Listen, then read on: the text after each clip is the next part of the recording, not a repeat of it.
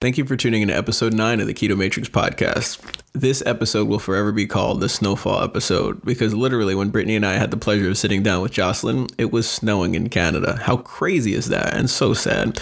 Having said that, this is a very performance based episode. For anyone that's ever asked you the question, what about keto and performance? This is the intro episode that they should listen to.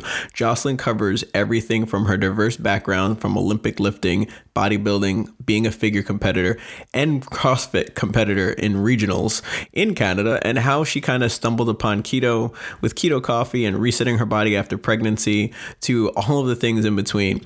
Her and her husband actually own a CrossFit box in Canada and have for 10 plus years. This episode shares a wealth of different information. So tune in, listen, enjoy, leave positive reviews, subscribe, and at least share with one friend. Thank you so much. We appreciate it. Let's jump into the latest episode. The Keto Matrix Podcast, where myths are busted, science is explained, and the keto lifestyle is discussed by industry experts and everyday people alike.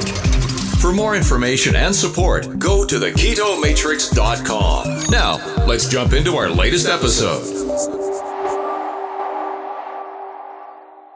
So, Brittney, long time no talk. How are you? I'm good. How are you? Oh, fantabulous! It's Friday. It's it's my second most favorite day of the week, so I can't you have complain. power restored. I do. Wait until people hear that episode. Oh my Right. word, that was absolutely ridiculous. I'm just gonna blame it on the fact that she's in Russia currently, and that's what made the power go out. Forget the That's true. hurricane; like that had nothing to do with it. We'll just go with the fact that Totally it was the such a fact long that she's in. Siberia. That sounds way cooler. Yeah, I, I, think so. I feel like that'll be uh, more grace will be given by the listeners that are like, why is this so choppy? Um, but needless to say, I'm super pumped. We don't usually get to talk this frequently as far as having people on, and um, I'm glad that our schedules had allowed and are available to speak with Jocelyn, who is not as far away as Siberia, like close, but um, It feels like it. It's away. snowing here today. You're kidding me. Yeah.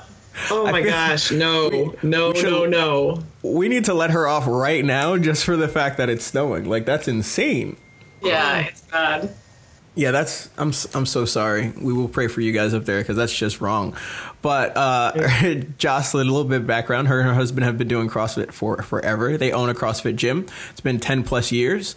Um, she also has two little kids that do uh, keto, and she's competed at CrossFit regionals. Um, I know her gym and Canadian nationals, I believe, right? Like for several years. And I really wanted to make sure that we could get a, a person that's actively used CrossFit as well as other methodologies in their performance, and kind of we're, we're able to talk to how that looked in their life and um, how they've integrated it with increasing their performance thus far. And so we are honored to have Jocelyn on. Jocelyn, how are you? Other than the Thanks snow. for having me. I'm excited to be here. Yeah, I'm sure you are, because right now I will tell you it's 80 degrees here in North Carolina. Uh, Oh, Yes. So, if for no other reason, you can vicariously live through the fact that I will be out later and hot and sweating because it's 80 degrees here. So, it should be nice here, but it's snowing today. Has It's it- very Oh gosh, uncharacteristic cold. yeah, I just I'm I don't even understand how that works. I feel like I would just be com- completely thrown off for snow in September. Yeah, yeah. It's not normal, that's for sure. Yeah, has it been a uh, a cold summer? We actually had a really nice summer, and it was great all the way up to the end of August, and then bam, winter. We got no fall, nothing Oh, nice. that is that's like my worst nightmare. I am such a freeze baby. Like no, no, no, no. I, I really feel like a part of me just died inside thinking that there's snow some part in the world right now, other than like Australia, because that would make sense. Yeah, I'm Yeah, sorry. I'll be there in a couple months. Ah. awesome. That, that It will not be snowing then. It will be May. It better not be snow or their equivalent of May. It better not be snowing. probably won't be. But needless to say, I just love how excited you got about going to Australia. I mean, I have wanted to go like literally my entire life. So I'm super pumped about it. well, if you ever want to go on a more extreme trip in a closer place, just go up to Canada because I heard it snows in September. Come visit in the summer. yeah, if you have a Yeah, summer. that will definitely be like that is a summer trip for sure. Oh man! So, how other than having to shovel your driveway, or what have you? How, how else has your day been, Jocelyn? How have you been? It's been great. I was at my gym all morning. I usually work the early shift from 6 a.m. to 1 p.m. and then I get to be home with my kids and my family for the rest of the day, which is That's great. That's awesome. And then your 6 husband a.m. works. your first class. Yeah, first one's First class a.m. of the day. Do you have, okay, so in Canada, I feel like you guys are a lot more laid back than us crazy Americans. But um, do you guys typically like start work day like eight to five? Yeah, nine to five is pretty typical for a lot of people. Some will have a more flexible seven to three or four. Um, lots of the community within our gym are people that do shift work, lots of healthcare workers, lots of first responders, where their schedules all over the place, and then lots of business owners with schedules that vary as well. So, Oh, Not really. yeah, That's cool. yeah, which is right. nice. It's nice to have people with lots of flexibility with their time. Yeah, I feel like six to one is the more dedicated anyway. That's the more dedicated group. Like the people that come in after that was like, yeah, I couldn't feel feel like I had anything else to do, so I got I got here. Like I made it. Um, So definitely, it's easier to be more consistent with the morning people. agreed. There's agreed. less that comes up in your day that interrupts getting to the gym. Yeah, that's that's I was gonna pretty say, stable. like, being a morning workout person, like, I like to think that that means you're more dedicated, but I'm like, but it's because I wouldn't go every day if I had to go after work. Like, I would totally psych myself out of it all the time. Yeah. So that's why I have to, I'm like, just get up and go, as opposed to after work, there's just too many things that could come up. So Yeah. people that come Less consistently disruption. for that's impressive. Yeah. I'm actually about to start doing two a days, um, October 1st, and I've been playing around with the different times that I like to go to try to get the split, and I want to give my nervous system like at least four to six hours in between.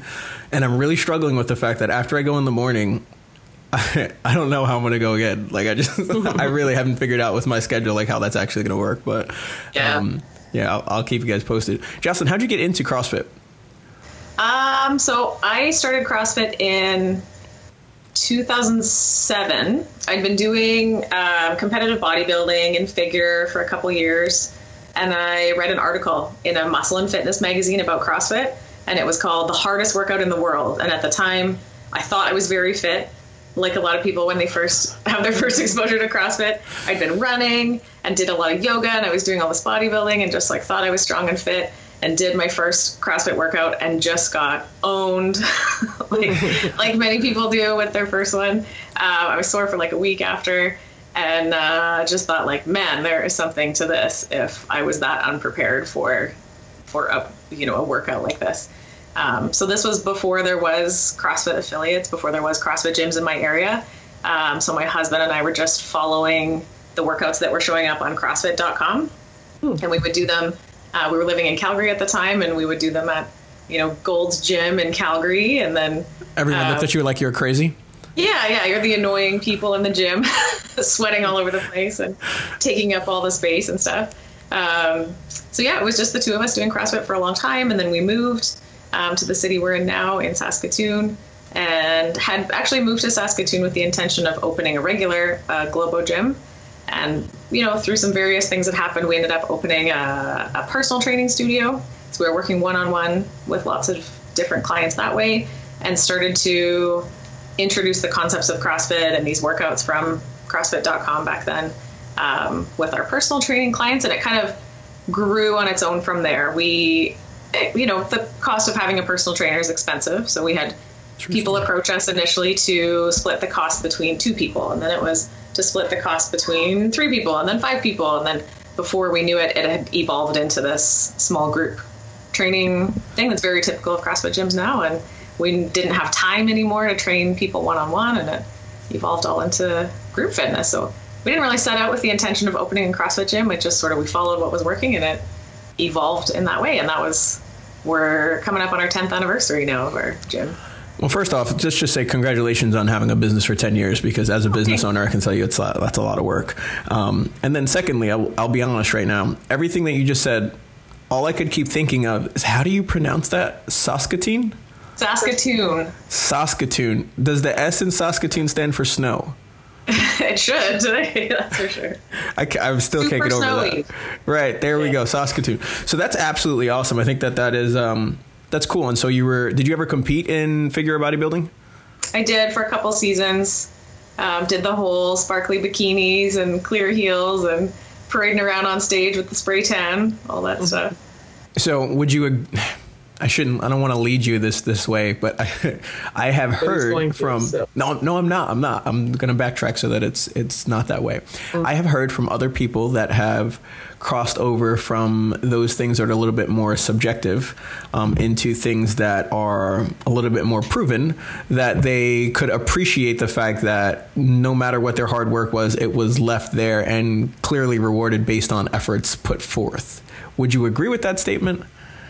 Yeah, moving to something that's like objective in its measurements in terms of scores and times versus subjectively what a judge thinks. Is that Yes, what- yes, yeah, correct. for sure. I, I found like the biggest difference between the bodybuilding world and the CrossFit world, and it took me a while to shift my mindset about that, was that the whole bodybuilding and really the world of aesthetics is your training and your dieting to be less all the time. You're always trying to lean out. You're always trying to be smaller, you know, burn calories or eat less calories. It's all about that. And it took me a long time to wrap my head around CrossFit being like, we're here to be more, to do more, right? We want to do more pull ups. We want to back squat more weight, right? Like we're trying to grow we I are like that. Okay, cool. and the the time we spent in the gym wasn't a punishment because you ate too many calories. You know, you're not spending two hours on the elliptical to punish yourself for what you did. You're here to work on your fitness as an expression of how good you could be, of how much you could develop yourself, right? Like, and that it's a strange mindset, especially I find as a female athlete, where almost always people assume that if you're in the gym, it's because you don't like the way you are, that you're trying to lose weight, usually, right? Um, and that with CrossFit, it was a very different mindset that this isn't about trying to look different. This isn't trying to lose weight. This is like trying to develop some physical capacity in a very positive way. I like that. That's awesome. That's absolutely profound. I totally wouldn't have expected that as a response. That's awesome. That's great. All of that. That's you know we've um the last few recordings and conversations and even with uh, my last few, few like client meetings this week um, has been centered around a lot of the perspective that you know you inwardly have based on what you're doing and why. And you know here at the keto matrix we're really big about being the best version of yourself. And that looks differently for everyone right? Like being the best version of yourself there's so much that involves that right? And so thinking about crossfit in the sense that yeah you're go- you're going to work out to be more not to to be less or even to be different but to be more of what you are um, inside and out. I think that's fantastic. That's cool. Yeah. so, Brittney said she's going to go up to Canada and get in a WOD or two on her way back No, from. I did not say that. I've totally done detour the whole been owned by CrossFit before, and yeah, I was definitely owned. I was gonna, three times that I've I done was, it. I was gonna say I feel like Brittney's done CrossFit before. What's your, Oh, what was your experience like with that? Um, it was very different all three times. They were all three at um, different gyms or boxes, or I know people. Some have have gotten it and run into people that are like they're not called gyms, they're boxes, and I was like, okay, sorry. Um, Listen, it's But- snowing in Canada where Jocelyn is right now. I don't think she's Yeah, gonna take it that it serious. it's an ice Yeah. box. She has an ice box currently. Yeah. Um, so I'm definitely not going to hers. Uh, uh, no, there was um, one that I actually did kind of enjoy. The um, coaches were a little bit more um, tuned into when it because it was my first workout with them, and there was a couple others, and so really focusing on, hey, don't go balls to the wall this first workout, um, and don't try to like like they said start with the modified and then you can build into it. But um whereas the other two it was kind of just like okay go and you were with these people that have been doing crossfit for who knows how long and they are going balls to the wall and they're like well and you're like oh my god and again you come into it thinking i'm pretty fit i do like all this other stuff and you're just not ready for it. You don't necessarily know the form of a lot of the moves. Um, and I was like, I totally see why people talk about all the injuries that come with um, CrossFit. Um, and, but again, then I did go to one where I was like, oh, I can definitely see where it's just very coach dependent, which is similar to any other style of workout too. So, it's kind of the best and the worst of the the CrossFit world is that we we get a lot of freedom from CrossFit HQ. All of us as affiliate owners, there's 14,000 in the world now. um, Um, in the way we get to run our businesses, which is great. We get lots of freedom.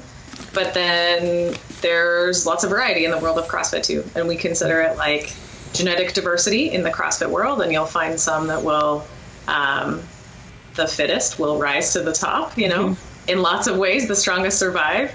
We went through a bit of a boom a couple years ago where there was a lot of new affiliates. And now we're starting to see this, some of them are closing, right? The ones that aren't doing the best job that they can or delivering the best service to their clients are are not being rewarded by the marketplace, right? Those are the ones that people don't want to go to, right? So right. Um, we're finding we're sort of seeing as we've been in this game for like a decade the the ebb and flow of the business as it comes and goes, and the strongest survive for sure. That must mean you guys are pretty strong to make it ten years. That's awesome. I was gonna say yeah. We've so made lots of mistakes. How about that? We've made all. But the you learn from them instead of uh, just letting them take you down. So. Things. I feel like learning from mistakes is what we do every day, right? Like our whole purpose in working out is to fail, right? So that we can come back stronger. So no worries there. Uh, one of my questions for you is this: You decided at some point in time you were going to do CrossFit, continue doing CrossFit, and then just crush it how was the transition and what did you do? You know, I, I know that everyone has fallen into keto in some way, shape, or form, right? And you said that you started CrossFit because you wanted to be more yourself, like your thought process and being more and being better and improving. And I know just based on the large amount of CrossFitters I've spoken to, if I were to come to them and approach them and say, hey, especially a year ago, even more so. They would say keto is not going to help me improve my WOD like at all. I need the carbohydrates, I need a carb load, and you even having this conversation with me makes me feel like you're insane. So, like how did you get to the point where you're like, "You know what? I'm going to do keto and continue improving and working on bettering yourself?" I okay, so I have two boys, I have two kids. They're eight and two, so there's a big space between the two of them in those six years between, those were the years that I took my athletics very seriously, or more seriously. So the six um, years between the two of them. Yeah, between my okay. two kids. Okay. So after I had the first one, but before the second one, those were the years I went to regionals on my gym's team. I went to Canadian nationals for weightlifting. Um, I competed in Olympic weightlifting at um, lots of different events in Canada and went to the Arnold and um, did lots of that stuff. Wait, and wait, wait don't don't hold on. See because you're saying that and for me i'm like whoa that's crazy. But i feel like most people don't like you saying regionals and i know like especially with canada i know crossfit is still really really popular. Can you can you kind of give some context to how big of an achievement that actually is like going to regionals with your gym and competing at that level? Yeah like it certainly gets more competitive every year and every year there's different changes. Um, so our region has been canada west and we've been through in the last six or seven years lots of different changes. So we used to have our event take place in Vancouver, uh, okay. which was lots of fun. Our region's not very big, and therefore not. It wasn't one of the most competitive in the world. Okay. Um, love Canada West, but there's not a lot of depth here as far as CrossFitters go. Um, then we got combined with the Northwest US, and then we went to uh, Tacoma the next year in Washington to compete there. Um, then we went to Portland the next couple years. Now we've been combined with the entire West Coast. So our regional event this year was in California. So we were with all of so, California, Northwest US, all of Canada West. Wow. Okay. So, so like this year, I wasn't on our team this year, but um, there was like in all of those regions, 565 teams. I think so. To be one of the ones that gets to compete at that level, there's 30 teams there. I'm, you know, fairly competitive these days. Yeah. I mean, yeah, I'm not competing with one of 500 of anyone, so maybe I'm like the longest talker. Very cool. Okay, now now continue. I just I want listeners to be able to recognize like no matter how small your region was for the amount of people and teams affiliated and associated with it, like that's still that's huge. Yeah, it, you know, there's lots of sports that have their little niche kinds of things. If you get into Ironman, there's you know certain events you can qualify for. You get into marathon, same thing. Like CrossFit is its own little bubble, and you know there's definitely opportunities to be more competitive. Um, so then in 2016, I had our uh, my second baby, and that was um, it made for a nice reset point in my okay. life. it took the competitive athletics completely off the table for more than a year between being pregnant and recovering from being pregnant, um, and made me go back to the basics with rebuilding my body and my fitness and all that kind of stuff. Kind of wipe the slate clean. And so when my son was six months old, I thought um, it started with looking for more energy for morning workouts. I had never been a morning workout person. I always worked out in the evening. So I was now having to work out in the morning while he was napping. That six to one spot, huh? Yeah, yeah. So I was finding it tough. I didn't want to eat before I worked out. I didn't like having a belly full of food. I also wasn't loving working out on a totally empty stomach. So I thought, I'll try this bulletproof coffee thing that everybody's always talking about, right? I knew from before the way I'd kind of always eaten was fat and protein in the morning. I just didn't feel like having bacon and eggs in my stomach with doing a workout. So I'll try this bulletproof coffee thing. And that was kind of the start of it for me. That was the rabbit hole reading about, you know, what is this thing? Why do people rave about it? You read all about the MCT oils and, you know, how they break down in the liver and they get converted to ketones. And I went, what are ketones? And um, got lost down this rabbit hole learning about ketogenic diets. And then you read all these things and people really rave about it. And I went like, well, what the heck, right? Like, while I was at a time where I wasn't competing in anything, if my performance did totally suffer, it was fine. I didn't have anything on the line. Um, and I started, yeah, I started my Instagram account called the Keto Athlete just to kind of document. I went, all right, I'm a CrossFitter, I'm a weightlifter. I'm going to try this ketogenic diet. I'm going to ditch carbs and see how it goes. And I documented lots and posted lots of my results and thoughts and training and how things went. And it turned out to be a really good fit for me. And it's been going on just about two years now. And I, it's just a lifestyle now. It's something I'll never go back on. Why do you say you'll never go back on it? It just feels like such a natural fit. It doesn't feel like something I have to force in the way I eat. I don't really have to think about it. It seems like the easiest thing to stick to. Even when I'm out of my normal routine, if I'm traveling or in a restaurant, it just seems like it's the easiest, most natural fit for me. That's fantastic. What what do you typically eat? Like, what's your favorite keto meal? Uh, breakfast. I love breakfast foods. I look forward to, uh, you know, kind of later in the day. I'm a, a, time restricted eater, intermittent faster kind of person as well. Um, so it's usually around 2:30 in the afternoon. I love eggs and meat, usually with some nuts on the side. That's my favorite.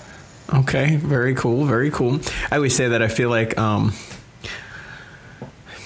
keto is easier for me than I thought it would would be. Right? Like I, I yeah, I thought it would be really really difficult. Um, at first, and there's not times that I mean, obviously, there's times like I have cravings for certain things um, for whatever reason, more emotionally based than anything else. But yeah. um, I know that there are a ton of people that are just like, it's so difficult and and different times where people feel it's difficult and i don't want to take for granted like you know i feel like the after you've crossed over a year of keto i'm a firm believer that it just gets a lot easier because it's less of a i was on this diet to do whatever and it becomes more of an integrated lifestyle that you just accustomed to. But for those people that are thinking about it considering it or maybe they are still trying to compete and for whatever reason they decided they were going to start and make that transition out what would be your like number one piece of advice? I think the the biggest thing is to give it time. People expect to feel amazing after just a few weeks and it's not like that it, depending how different your diet has been prior to it might take months before you really get to the good part where you feel awesome I prior to keto had always done a style of eating called carb backloading. Ah, oh yeah. Oh yes, yes. So I would eat time. protein and fat all day, and then after working out, I would hammer carbs like you know carb up after working out in that space between an evening workout and going to bed. So eating a lot of fat and protein as the bulk of my meals was not that out of the ordinary for me. So I was already fairly used to that all I did was take those carb refeeds out from post workout. Um, but it still took about four months before I was like, I feel awesome. And people always ask me, did you have the keto flu? Did you feel terrible? And I just say my cases may be different because I did that switch when my baby was six months old. He was sleeping terribly. I was still, you know, trying to get my fitness back on track. I felt terrible all the time. Like I had the, I had the six month old baby flu. You know what I mean? Like, Yeah. so I felt terrible all the time. I don't know that I that I would have noticed if I felt any worse for having gone through some keto flu. So I didn't notice anything. The transition was fine for me, but it took about four months before I all of a sudden noticed like I feel great. Like my body feels great. My energy levels feel awesome. I don't feel hungry. I don't feel preoccupied with thoughts of food all the time. My like cravings are greatly diminished, like all that kind of stuff. But it was like four months is a long time, and people will often get to maybe three weeks of trying it and go, "Oh, I had a bad workout. I give up." You know, this is not yeah, for if, me. if they if they get to three weeks, um, Yeah. for sure, it's it's it's different for everyone with that. But um, two things. One, I don't want to not mention. I feel like the keto flu is associated with oh, you started keto, and I have absolutely I, I train police canines, and so there'll be times where I spend hours in a bite suit getting chewed on, and here in North Carolina or anywhere else, um, it gets it gets hot, especially in some of the places, right? So, and so I tell people, I'm like, the keto flu is nothing more than managing your electrolytes, and it doesn't have to be something that happens in the beginning. It can happen five years into keto if you are not on top of your electrolytes. Like that's just the reality of that. Um, uh, I don't even want to talk about my starting keto in the three days that I spent locked in a dark room because I thought I was dying, but that's a whole nother story.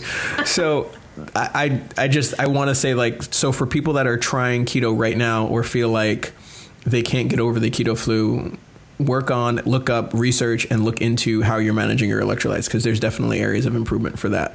Um, but beyond that, what do you think, like when you started, you were already coming back to resetting yourself, right?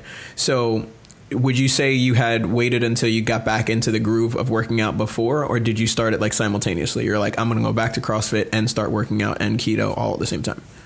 Like I had never really stopped Okay. working out. Um, not entirely. I had a I had a C section, so I had to take like six weeks of nothing for sure to recover from from the surgery, um, and then had just slowly been trying to very gently rehab and rebuild my body and my hips and put my core back together and all those kinds of things. So I was already working on my fitness um, by the time I tried to thought it would be a good idea to make the transition to keto. Okay, cool. And then so like four months after that. Yeah. Yeah. cool. So, I mean, so now what would you say? I mean, what do you think is your biggest improvement as far as your lifts and stamina and energy? I know is all there, but like, where do you think you noticed the first, like, oh my goodness, this is amazing? the the biggest thing is I find it's much easier to um, maintain my weight. I sit now after my second baby about 12 or 15 pounds lighter than I did before. So Okay. um, I'm down a weight class for weightlifting without any effort. Um, so my, my just normal homeostasis body weight now is much lighter, which makes all of the body weight related elements in CrossFit so much easier. So the running, any gymnastics movements, the pull ups, you know, handstand push ups, rope climbs, anything where you're moving your own body weight around, it's literally like taking a weight vest off. That all of a sudden you go, oh, I don't have them. My lifts are now around 85 to 90% of where they were prior to. Um, but I also was training much more dedicated than I was now. I would consider myself much more of a recreational athlete. My goal now, I always say, is I want to do CrossFit when I'm 80. that I just want to stay strong and fit and healthy as much as I can. Um, whether or not one day I get back into a more competitive level of athletics, we'll kind of see where the sport of CrossFit goes, see how busy life gets with two kids instead of one, and who knows. But I'm happy to have, I have more than enough physical capacity now to do anything and enjoy anything in my life that I would ever want to. So you definitely don't feel like keto has restricted any of your CrossFit capabilities or potential at all. Not at all. Awesome. Okay, cool. So I'm a CrossFitter and I'm thinking about making the transition. And let's say I'm like a recreational CrossFitter because I'm just not that dedicated yet, but I feel like I want to get there. What would you suggest for how to start? Would you start with the, the carb backloading? Would you just rip off the band aid? And when you say ditch the carbs, what is that threshold for you? for me, it's right around 25 grams of net carbs a day. Um, people have often asked me about low carb as opposed to like very low carb, where they'll talk about in the literature, they'll differentiate the two. For me, and this is just n of one, what's worked for me. I feel great in an in an individual day with a lot of carbs, three or four hundred grams of carbs. Yeah, I feel awesome. I feel great under 25 grams of net carbs a day. In the middle, I feel terrible. Between 80 and 100 grams of carbs, what people would consider like low carb, especially for an athlete, I feel terrible. Um, so I would, if it was me, I would be more on the side of voting to rip the band aid off, go low carb and just do it. Make sure you get enough of your calories from fat from the other side of the equation. Um, but I find that middle ground, man, like you don't have enough glucose to run on glucose, so you're feeling low energy, but you're not low enough in your carb intake to be making ketones either. So you're just you don't have enough of anything. You don't have enough glucose. You don't have any ketones. You just have no energy coming from anywhere. Then visually whenever I think about that because I, I, have people come to me with that all the time. Especially for some reason, it's always like those that do like Ironmans or marathons. And they're like, "Yeah, no, I, I just want to do low carb." And I'm like, "Listen, you have a Tesla, you have a Prius, and you have a Corvette, and you can pick which one of those you'd like to be. The Corvette's really efficient. Nothing's going to beat the speed of a Tesla. And if you want to drive a Prius, that's fine. But that's how you'll feel and operate." yeah. So um, yeah, it's true. And like I mean, maybe there's people out there and they feel great in that middle ground, and that's perfect for them. The main thing I think everybody should do is experiment. I like it. I like it. I don't think there's any one system or formula or set of macros that's going to work for everybody. I think the only thing you can do is try things and pay attention to your body. And if it's not working, do something different. Fair enough. Do you track? Do I track macros? Yes. Uh, rarely. Only in a prospective manner. And then I'll go, okay. I feel great eating what I'm eating. I just eat ad libitum, eat to satiety. And I'll go, I wonder what that looks like. And I'll throw a day of food into MyFitnessPal to see where I'm at. It's usually under 25 grams of net carbs, around 180 to 200 grams of fat, and right around a gram per pound of body weight in protein, which is around 120 to 130 grams of protein, which works out without doing any weighing and measuring, any counting, to almost exactly 75% fat, 20% protein, 5% carbohydrate. Cool. So we have this great debate I don't want to really say it's between Brittney and I because Brittney is she's she has tracked, she has not tracked, she has gone back and forth as as most have. Um, I can't really say that I haven't myself. I mean, I've definitely done sometimes where I haven't tracked just because I'm like, yeah, I'm I'm good with where I am or what have you. But having said that, did you start tracking? Did you always not track? And what would your recommendation be for that person that's like, oh my goodness, I hate tracking. I don't ever want to track. I'm just going to start and always do keto intuitively. I think everyone needs to weigh and measure their food for at least a month at some point in their lives. You just need to know what's in things and what serving sizes are like. And, you know, one of the most heartbreaking, eye opening moments will be the first time you weigh out your portion of peanut butter. and what you always thought was two tablespoons is actually more like five, you know? It's like, so oh, it's a half just, a cup. What? yeah, exactly. You need to bring some awareness. You need to learn about food. Uh, so, yes, I think everyone needs to weigh and measure at some point. Um, and then I think you need to graduate from that learning to be able to just feed yourself intuitively.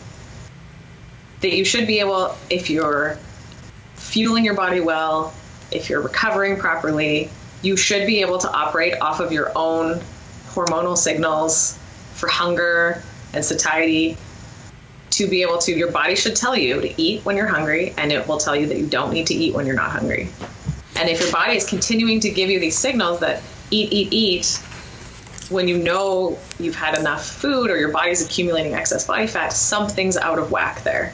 Something's out of balance. It doesn't make sense. And I think when you finally find what works for you and you find the balance after however many experiments it takes, that that balance will be self-regulating. I'm not saying anything right now because I'm thinking I'm thinking about. You have achieved something because that doesn't happen very often. Are you saying that I don't think very often? No, I'm saying you don't stop talking and think very often. Most of the time, you're doing both, more on the talking and then thinking at the same time. All right, Brittney. So I'm gonna I'm gonna pull you into this one because I feel like you're probably already picking up my my train of thought on this. Is like there's so many like triggers that were just stated, and I'm like I don't know where I go on this one, and and yeah, so there's a lot of avenues we can take. Uh, for sure. Okay, so where I where like do to I? think of human beings in the context of like evolution and the animal kingdom and human beings and the animals that we feed are the only ones that can't self-regulate our body weight.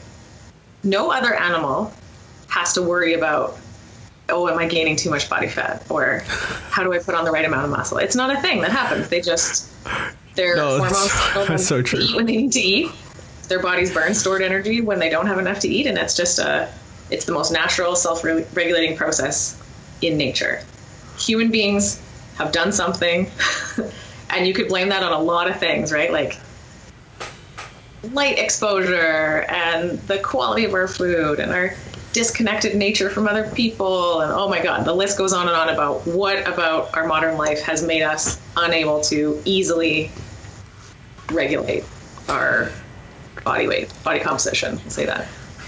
So, all right, a little bit of background. I've been a personal trainer for a really long time. I do not actively train anyone um, in in terms of like physically at a gym training anymore.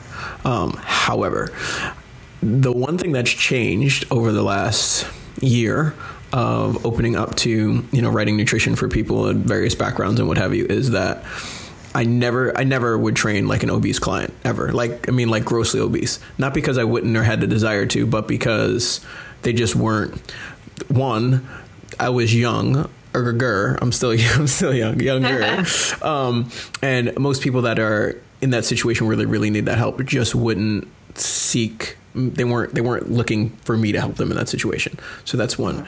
And then second um, kind of like the population where i was training at both different times didn't really have a large group of those that were coming to the facilities i was training at. Having said that though um, i've had this debate with being able to regulate and understand eating when hungry and eating till full and recognizing that satiety and the hormonal responses to those things are very real. However, I've also now worked with so many people that they have no idea what full feels like. Not because they're not actually full, but because they're so either metabolically damaged, um, hormonally damaged, or emotionally damaged in the sense that the crutch has always been I'm going to eat XYZ because my feelings dictate that, having nothing to do with the nutritional aspect. And so I guess my question to you, because I and Brittney's probably like, oh, I know he was going to go there, um, is wh- There was what- like five different ones that I was like, oh, where's he going with that? Where's he? But don't don't worry, I I have, really I enjoyed have everything he others. said, so I'm just going to put that out there. And please don't. I'm not saying he like- didn't. I'm not saying he didn't. I'm just like, yeah, just keep going. I shouldn't have interrupted. Sorry. No, no, no. You're you're not interrupting. That's fantastic. I do think that um, Jocelyn's like, I don't know. Most people know. would, would tell you that She's I'm like, like, will you just get to the point so I know what's, like what is going on because you two are having a conversation I'm not part of. So go. fly on the wall, Jocelyn. Um, I am thought of by most of my clients as being extremely intense and very black and white, um, which I am for the most part. But Not having most of them, all of them. Good. I like that. it is a good like it is a good thing as a coach because if you're gray and like there's always going to be that like wiggle room or you're, if you're trying to achieve to that and you're not going to quote that extreme then there's going to be a higher level of compromise so Yeah. i don't think it's a bad thing but when i'm being coached i don't necessarily appreciate it in the moment no, I would Same definitely gym, say too, so. I have I have no issues referring clients to other traders. Having said that, though, um, so like devil's advocate, my thought process is like, what do you tell that person that is so emotionally caught up in their food and what they're eating, and how do they get to that point, right? Because like you've done this for a long period of time, even prior to keto, like you had a pulse on being healthily health healthily that's a new word we're going to put that in webster's now. Um, being being healthy and having sound judgment when it came to the fuel that you were putting in and the impact that had on yourself. But for for some people especially now as keto continues to grow i feel like there are so many people that are coming to keto which is fantastic that don't have that base at all. They don't have that basis at all. They're, they're just like i weigh 800 pounds and i'm trying to weigh 600 because i've never been that light. Yeah and that's a that's an experience very different than my own that it would be hard for me to put myself in that person's shoes nor should i even attempt that. I Yeah, think that's outside the realm of of what i have any experience that i could speak to. Um, in my business i'm not in the business of giving nutrition advice to other people. Cool. I we have a dietitian in our gym that does that stuff, and she works uh, very well and very closely with other people. And a lot of her job um, is on the emotional management side of things with people. love that okay awesome I think probably a lot more than any of us would realize that it's not just here, eat these macros and everything will be great, right? Um, that a big part of, of getting people to make change, changing habits, is much more on the psychological side of things than the physiological. Um, when I started the keto athlete and just kind of put my stuff out there, it was more from the side of not trying to give anyone advice, but just to share my experience because there's very little research out there right now with regards to ketogenic diets and athletes. There's very little to start with. Most of what does exist out there has to do with endurance athletes, right?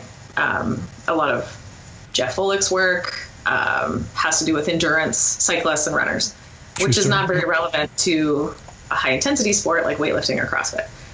Um, I happen to come across a few other crazy people out there trying, trying just trying stuff, right? Experimenting, doing N1 experiments, and stuff happens.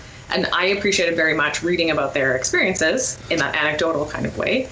And I went, well, at the very least, I can contribute what's what I'm doing and how it's working for me. So I try to always be clear that that what I'm doing or anything that I post is not here everybody else should do this too, but it's just that hey, here's my situation, you know, I'm a girl in my mid 30s, I've been doing CrossFit for 10 years, blah blah blah. Here's my background, here's what I did, here's how it worked for me. And if other people find that relatable or they want to try something similar on themselves, cool. If my situation is totally not relatable to somebody else's, then it you know, then they can forget about it, right? Like that it's not relevant in that case. Does that make That sense? is, that is absolutely a perfect answer. That was that was fantastic. I think that was that couldn't be more easily digestible for the vast majority of people to hear that. Um, so I thank you for that. That that was a very good way of putting that. Um, I think that you know there's so many people that will speak to whatever in such a level of totality. And i know people will say that about me do because there are certain things that i'm completely like no it's it's this or it's that but there is no in between. Um, that you know we, we were just talking Brittney and i just we just launched the podcast i think it was today for episode five where we were talking about the differences between the confusion that's out there and why people come with so many different oh you can do this or you can't do this or why net carbs are total carbs and why legumes or no and Yeah. And I think that that piece that you just mentioned is the thing that's missed. Is that it, it is an n equals one. It is a this is what worked for me. You don't necessarily need to model your exact behavior over what I've done exactly, but this is this is what I've done. Try it if you'd like to try it and see, and then glean your knowledge and experience from that, um, which I think is is huge. I found like most of the information that's out there regarding keto is centered around weight loss, fixing metabolic dysfunction, curing diabetes, like those kinds of things, which was not relevant to my situation. Um, so I appreciated other people that were trying keto for reasons that weren't weight loss when they were looking for, you know, and there's lots of different reasons out there. People hoping for better athletic performance or curing food allergies or dealing with food allergies or autoimmune conditions or you know energy levels or you know there's lots of the sort of silicon valley um, high-tech types that do it for the cognitive benefits I started. yeah so I, I just thought it was um, i just wanted to contribute my information out there to the world that it's not necessarily about just weight loss that there's lots of other benefits or possibilities there too Fantastic. Okay, so my next question is You your your children are first off. Can we have their names? I hate calling kids The- just their kids. The older one is Atlas. He's eight, and my little Oh, guy's man, Dash. that's- He's two. I mean, talk about strong names. Atlas and Yeah, no Dash. Atlas and Dash. Man, I love it. Okay, so are Atlas and Dash keto? They're not keto, not specifically ketogenic. Um, I do most of the cooking in our house. I cook in a way that is centered around a lot of fat in our diets, good quality meats, but where I will make something for me, they'll have the same thing, but they might have rice or Okay. they might have noodles with it. You know, like I don't specifically try to restrict their carbohydrate. They'll eat more fruit than I do. Um, but the bulk of their diet is definitely fat. Okay, and then your husband, which and your husband's name? Let's throw that out there. My husband's name is David. David. Okay. Um, he has the the body type where he can he's quite tall and lean and he'd be what you'd call a hard gainer. He's the guy that struggles to keep weight on. Um, so he does largely the same that i do. So you know bulletproof coffee and a big meal of breakfast foods in the middle of the day. But if he goes low carb for too long like keto for too long he just loses so much weight which is a hilarious problem to have to say that oh i just lose so much weight on this diet. It's like becoming a real problem you know? Like, people laugh at that right? When they're struggle people struggle to to lose weight. But honestly that's like one of the biggest problems for him is that he loses weight too easily and he'll get down under 170 pounds which for a six foot tall guy is not that's not ideal. So he will have carb refeeds just a little more often than i do so okay, fair enough. I have the body type, um, and I've done and I posted about my 23andMe genetic background, that kind of stuff. I carry it's like 362 genetic markers that predispose me to obesity. So I my body type is my genetics are that I should be fat. Okay, so what is that? Like, talk to talk to that because I know I know what you're saying. People are like, "What is a 23andMe and the genetic? How did you figure that out?" Can you kind of So you talk to what attracted you to that and why yeah, I feel it? like it's it's become more mainstream these days. 23andMe, you can go to their website, 23andme.com. Um, they send you a little kit. So You can even order it on Amazon, I think. You do a cheek swab and you send it away to a lab and they map your genome. And so they'll give you a bunch of the ancestry details and kind of tell you who you might be related to and what part of the world your genetics come from.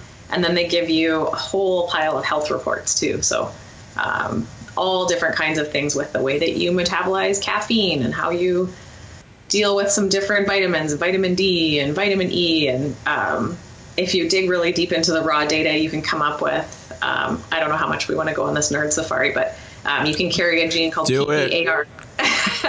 PPAR, alpha, um, which if you carry the regular phenotype will make you better at you produce ketones in your liver. But if you carry one variant of this gene, you won't be very good at producing ketones in your liver. So there are some people that will go, I just can't do this keto thing. I just can't do it. And there is a very small subset of people with this PPAR alpha um, genotype that that won't, right? So you could dig into your genetic data and go, do I have the gene that makes ketones properly in my liver? And you can go yes or no. Um, they give you all kinds of other stuff. So there's, in terms of are you predisposed to obesity? I'm very much so, and lots of my family has or does struggle with obesity. That's just like the body type that I have. So, um, my point there being is that my husband and I have very different body types. He's the naturally skinny, if anything, struggles to gain weight kind of guy. I'm could be fat in a heartbeat if I if I didn't put some effort into um, being cognizant. I don't want to say careful, but just putting some effort into the way I feed myself and the way I move my body around. Um, I've said in other things that I don't necessarily think that these genes that I carry, that the right way of phrasing that is that I'm predisposed to obesity. I think I'm just not very carb tolerant. I'm my genetics are at odds with the modern diet, with the standard American diet. For sure. That I just makes can't sense. eat unregulated amounts of carbohydrates. Some people can, and that's cool. So anyway, my point with my husband, what does he do? He will carb refeed a little more often than I do. What's So a little like more often? Is it- Okay. Yeah, like we usually will have one, sometimes two meals during the week where we have like a like a cheat meal, whatever. You know, we'll have a pizza night with the kids or like we go out for dinner, like you know, I usually plan around one meal in the week, usually like a Saturday night where I just eat whatever and I don't worry about it. And that totally strikes the balance for me with feeling good most of the time, not having to be a social weirdo so that you know, if we like one example we went to my uncle's house for my cousin's birthday and they made lasagna and garlic toast I'm And of sorry, we have to disconnect the, the, the podcast right now. I'm, I'm out. For him. yeah, what's Him and his Italian food, he loves it. I keep trying to tell everyone I'm black but Sicilian. I They do love don't Italian know. too. I'm like, oh. But, okay so i don't want to be the social weirdo in those situations that has to go oh i'm sorry i can't eat that or oh, i have to bring my own food Right. you know that i just like, that's a real thing. My great grandmother at Father's Day, I had my own food, and this wasn't just specific to keto. This was at Thanksgiving. I was doing a like, I, I made very similar foods to what they were eating, but I only used whole food to do it. Yeah. Um, and I was doing dairy free at the time, and so like the last couple big family get-togethers. I have had my own food there, and my great grandmother made the comment, or my grandmother made the comment that she's like, "Oh yeah, she always brings her own food. She doesn't eat what we eat." And I was like, like I was very torn about that because part of me wanted to be like, "Yes," because I don't want to look the way that you look, and yeah like I don't mean that in a like, like she is morbidly obese and has the a health lot of issues to go along stuff. with that um and and that- so i was very torn because i'm like i i don't want it to always have to be where i'm totally separated but on the same note i also want like have to do what i feel is the best for me in that moment as well. And so like trying to find that balance. So kind of like your idea. Yeah, and like again with this just being my situation, right. I can have a cheat meal once, sometimes twice a week, and maintain for your and perform and feel just fine.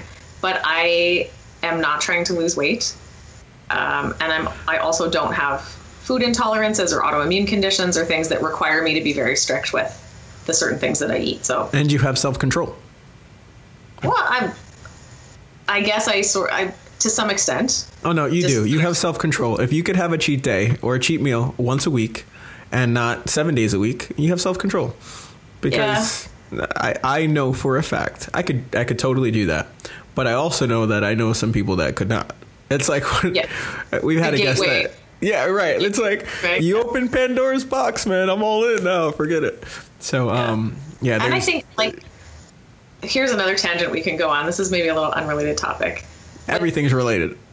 it's unrelated. it's all related to life so it counts with people that are struggling with their food or are obese or morbidly obese. And you know we want to talk about lots of people want to label it as a food addiction or maybe a sugar addiction. And if you look at the way we treat any other addiction alcoholism or you know cocaine or whatever we the treatment is total abstinence. When you quit drinking you quit drinking right? We say you can't handle drinking you've gotten to the point where it's disrupted your life the treatment is you stop drinking.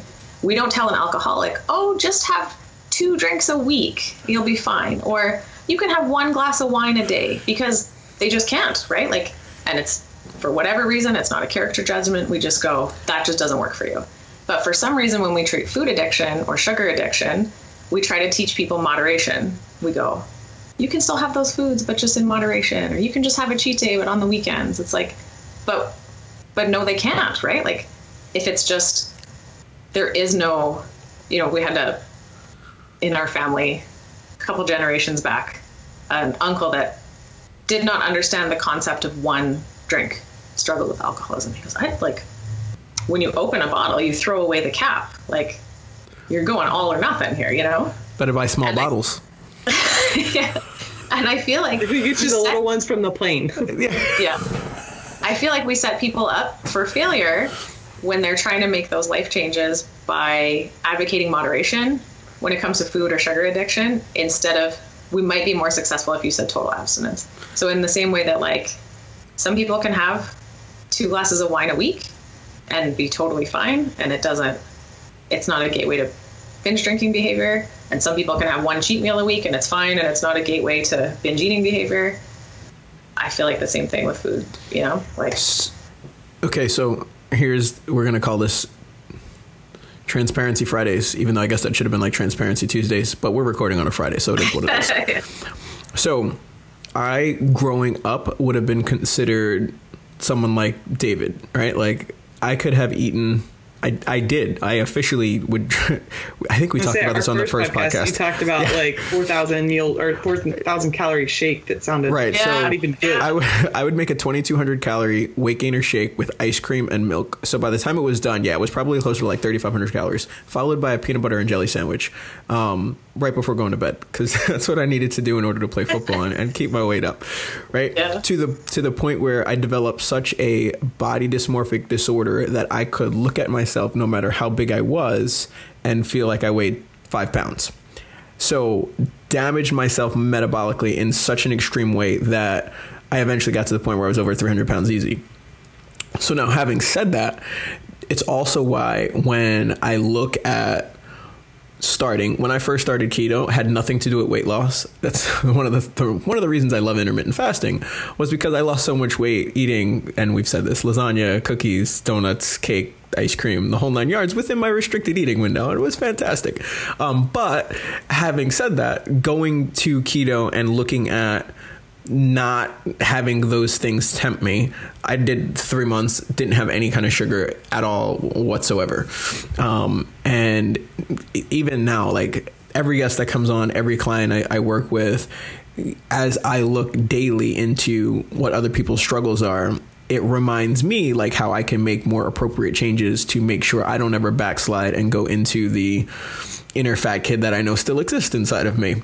So um, Yeah. I do think that that's absolutely true, and I've made the reference before with you know addiction and drugs and not going in the moderation. And I can't say that um, you know Brittney's been part of my epic cheat days. Will I ever go back to the epic cheat days that I've had before? No, because I feel like man, if I if I open the top to a cupcake, I'm gonna eat the entire batch. Like, Yeah. Um, even if I don't need to, which I would never need to. Who needs to eat that many cupcakes? Yeah. Um, yeah. What's so- the daily recommended intake of cupcakes? yeah. depends on depends on which company you were talking to. Uh, if Yeah. I wrote if I wrote the guide, it'd be at least six. Um, but but like understanding that it's you know how do we get to that point? You know, what do we what do we consider balance? What do we consider moderation? What do we consider extreme? Like how do we come up with those topics and um, and and how long do we have to wait before you know we can handle a cupcake on a Saturday because it was a special event? You know, I don't, I don't know. Yeah. Obviously, that's different for everyone, but you know, I think that that's that's the point is that it is different for everyone, and people need to be aware of what that is and what that looks like for themselves, and then make the appropriate change because everyone can't do one cheat meal every Saturday, Um, yeah. or and and or they may be able to do it once they get to a different point or time in space. I don't know. Yeah. And I find the longer I've been keto, the less I care. Like Oh yeah, I used to be like, oh, like I really want to eat a like cinnamon bun, a cheat day or whatever. And now I'm kind of like, I'll be like, oh, I could really go for some rice. I haven't had rice in a while. You know, like, I when you said that you like it took you four months to start feeling good, um, how strict were you in that first four months? In those first four months, I was definitely weighing and measuring and tracking things pretty closely and doing a lot of like blood glucose, blood ketone testing. Um, I'm a I'm a data person. I like the numbers, and I find I I never would have to- guessed by your talking about the PPA. I was like, oh my gosh. Like, I, I More said I power to you. I'm happy there are people that like that stuff, but I was like, mm, no, no. Yeah, I mean, you like it or you don't. I just Yeah, I like exactly. nerding out on that kind of stuff. Um, so I was like tracking very closely and paying attention to. I find the data useful not in a in a taskmaster kind of way. You shouldn't be driven by the data. Often the criticism of a ketogenic diet is like, don't just eat to chase like some ketone number on a meter. Like that's not necessarily the way to do things, but I would go where do I feel the best, and then what does that number look like? And it goes, oh, turns out when I feel the best, my ketones are also higher. So those two numbers go together. I, I find the data helpful in connecting actions to consequences. Ooh, So- that's big. Yeah, and I think a lot That's a of nugget he's gonna love and hold on to forever. The way you just said that, he absolutely like that was gold to him. Locked away. you, can, you can use that one. So, I mean, you know, you touch a hot stove, you burn your hand, you learn not to touch the stove. That's very immediate. But if you eat something and you feel crappy 24 hours later or the next day, it's hard to necessarily connect the actions to the consequences if you aren't really paying attention to your body. So, I I actually built a little app in Google Forms, and I fill it out every morning, and it feeds into a, a spreadsheet, and I can just keep track of all kinds of things. Listen, I thought of that, and I'm like, oh man, let's start talking pivot tables. let's do it. That might have to be another podcast, guys. yeah. I'll show you my app if you want it later. Oh man, So, that's awesome. I, I love keep it. track of all kinds of things. So like body weight is one of them, but it's just one of many inputs. Um, how much I slept, what was the time of my last meal, what was my diet like yesterday, um, what's my HRV? I wear a HRV monitor while I sleep. Um, how was my workout yesterday? okay, he's got binders. Yes, I love it. So all kinds of things, and it helps me connect actions to consequences. You know, and I can see trends over time. Oh, it turns out when I the more days in a row that I eat keto and I stop eating at 6 p.m. and I go to bed, you know, and I get eight hours of sleep. Oh, it turns out my workouts are awesome, awesome, awesome, awesome days and days in a row. Oh, it turns out if I have a cheat day or I eat late at night or I don't sleep enough, now I start to rate my workouts as like poor, poor, poor, low energy. So then it's really easy for me to have one cheat meal and then not have any more because I can connect the consequences of that. I can have one cheat meal, I'll feel fine, right? I'll be over it in a day. But if I did that day after day after day, I know I'm going to feel terrible. I don't want to feel terrible, mm-hmm. so I don't do that thing. So then it makes it a really easy decision for me. Do I want to eat this cupcake? Yes. Do I want to feel good tomorrow? Yes. Which one do I want more? I want to feel good tomorrow more than I want that cupcake. And then it makes the decision easy. AJ, your your mouth is moving, but I don't hear you. Nope, I still don't hear you. Yeah, that goes down. Okay, Now you I can hear hear me now. Yeah. I was saying such amazing things. You guys totally missed out on it. That's a gem. No, I was saying that is. Uh, I think we should just end it right here. That was absolutely perfect.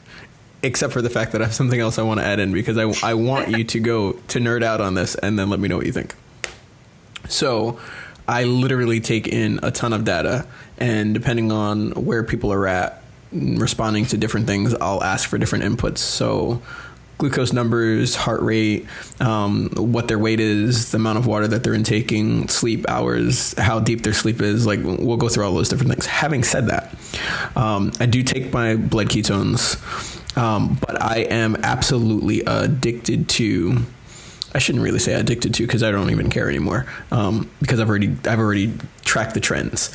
But do you and have you ever tested via your breath, like just using a breathalyzer and the numbers that come out from that?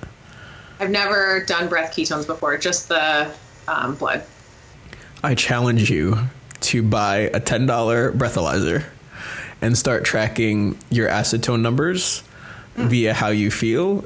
And when I was really, really into creating this trend for me, I would do it when I first woke up, before a workout, during a workout, after workout, um, and then certain periods of time after the workout. And you'll be like surprised at recovery and the fat adaptation process with depending on what your meals were and how they were timed and all of those things and fasting windows and I should we, separate podcast. Um, yeah.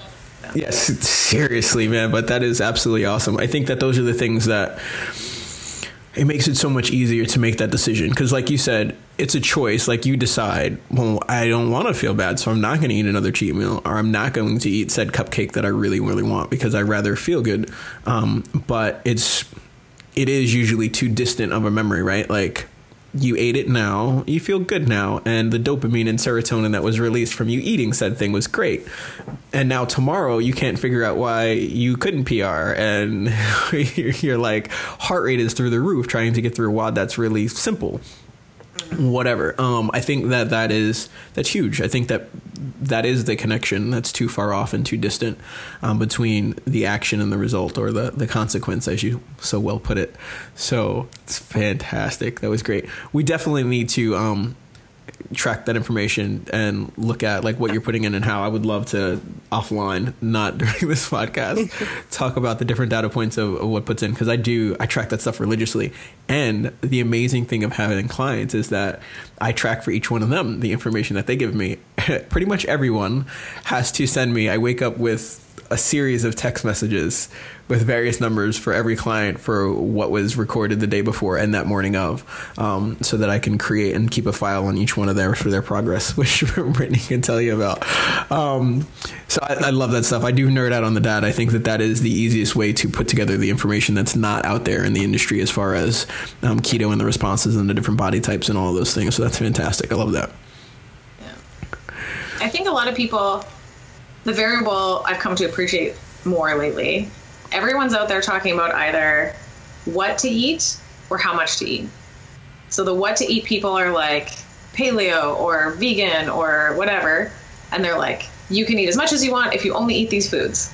And then there's the how much to eat people. That's like the if it fits your macros or the calories in, calories out people that go, you can eat whatever foods you want if you only eat this much. But then nobody's really talking about when to eat. And now it's becoming a little more popular with intermittent fasting or time restricted eating, where some of these people are going, you can eat whatever you want if you only eat within this amount of time. And I think that those three factors are different what to eat, how much to eat, and when to eat it. And that you can be paleo, keto, intermittent faster, or you can be vegan, macro counter, eat whenever you want, six meals a day. You know, like there's different combos of those things, and you'll find one of those variables will be the most important for each person. For me, it's usually the the what to eat.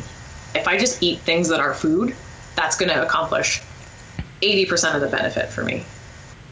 And then the next most important thing I've come to appreciate lately is restricting the window that I eat, just not eating so many hours of the day that that affects the recovery and then the actual amount that I eat has been the least important factor that I've ever tried to tinker with in terms of way back to the bodybuilding days, the way that we would restrict calories to cut for a show, or now it's all about macros.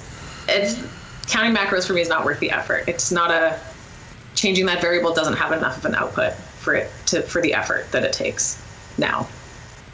As long as I pay attention to what I eat, the foods I eat, the kind of like quality, and when I eat it. That's what has the best output for me. I like it. How how varied do you think your menu is? Like, I'm I'm for the month of September I'm eating a steak, so there's that. But um, like. Oh. How crazy is your menu? Like, would, do you have like hundred items, or are you like the top twenty-five? Probably top twenty-five. Like, I don't think any of us really eat with as much variety as we think. You know, people will think of diets as very restrictive or oh how could you eat like that or and you go what do you eat people eat the same six things for breakfast they eat the same five recipes for dinner like they got a chicken Caesar salad at four different places, but it was still a chicken Caesar salad. I think we all kind of just you develop your habits, your go tos.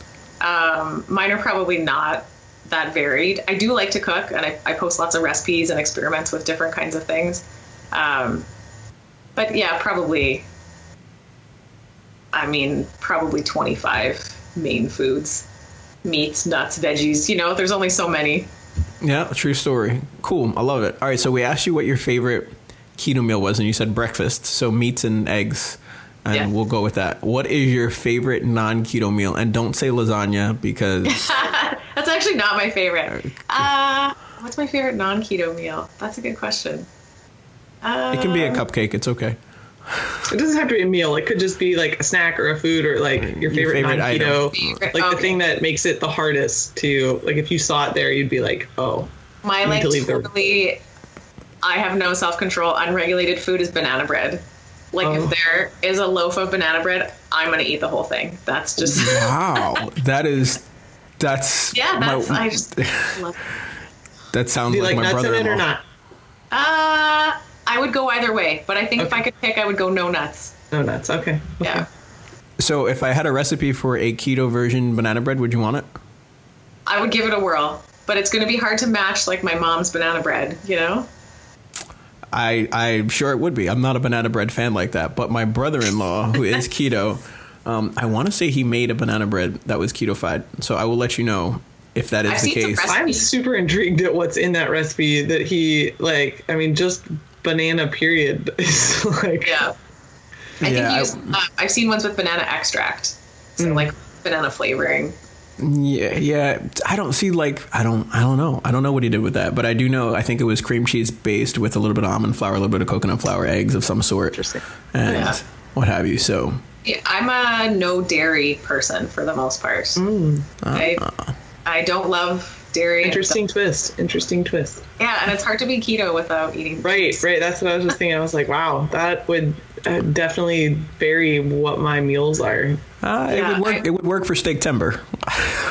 Yeah. No, I- because you still put heavy whipping cream in your coffee. I, you didn't have to do that though. Like I feel like real meals, just steak. You could totally just steak timbers, no dairy needed. I'm very carnivore curious about this whole thing. Haven't done that experiment yet, but definitely people like posting some interesting results and raving about switching to all red meat. Like, It's one of those. Th- so like I thought. I'm trying to think of how to best put this. I didn't think there was a huge difference between like keto and carnivore keto. I really didn't. Like if someone were to ask me prior to me having gone carnivore, um, I'd have been like, "Ah, there's no difference." And I will also say this: for the people that are super strict, you can only do this, that, or the other thing on keto. There is that same group of people via carnivore, uh-huh. and I am not that individual because I still do like MCT, but I don't do a C8 C10 blend. I do strictly C8 MCT oil, so that technically is not carnivorous because you know it's C8 MCT oil. However, I still do it. Um, I will use avocado oil every once in a while, which again, that's from a fruit, so that's not carnivorous. But with the exception of that, um, the difference and change, um, there were definitely some things that did not impact me at all prior. That after going carnivore, when I tried to reintroduce it, totally wrecked me. Like erythritol, I never realized I had a sensitivity to erythritol ever at all yeah. until after having gone carnivore and then trying to reintroduce it. So certain things like that are amazing. Um, feeling energy level, I, love it. I think the biggest thing is like my mood stabilization. I have anger management issues. Nobody knows that.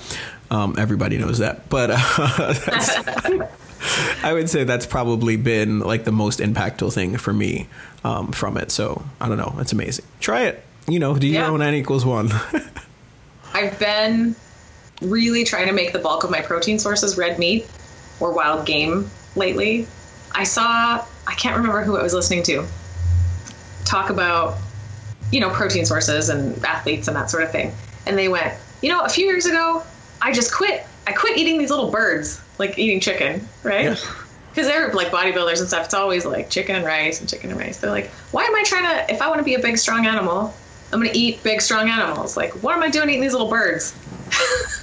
and then, like, it was just kind of an offhand comment, but it really clicked with me. And I went, what am I doing eating these little birds? Like, I can't fly. Because their wings are so good, though.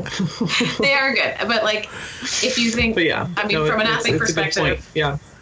what's in red meat? Oh my God.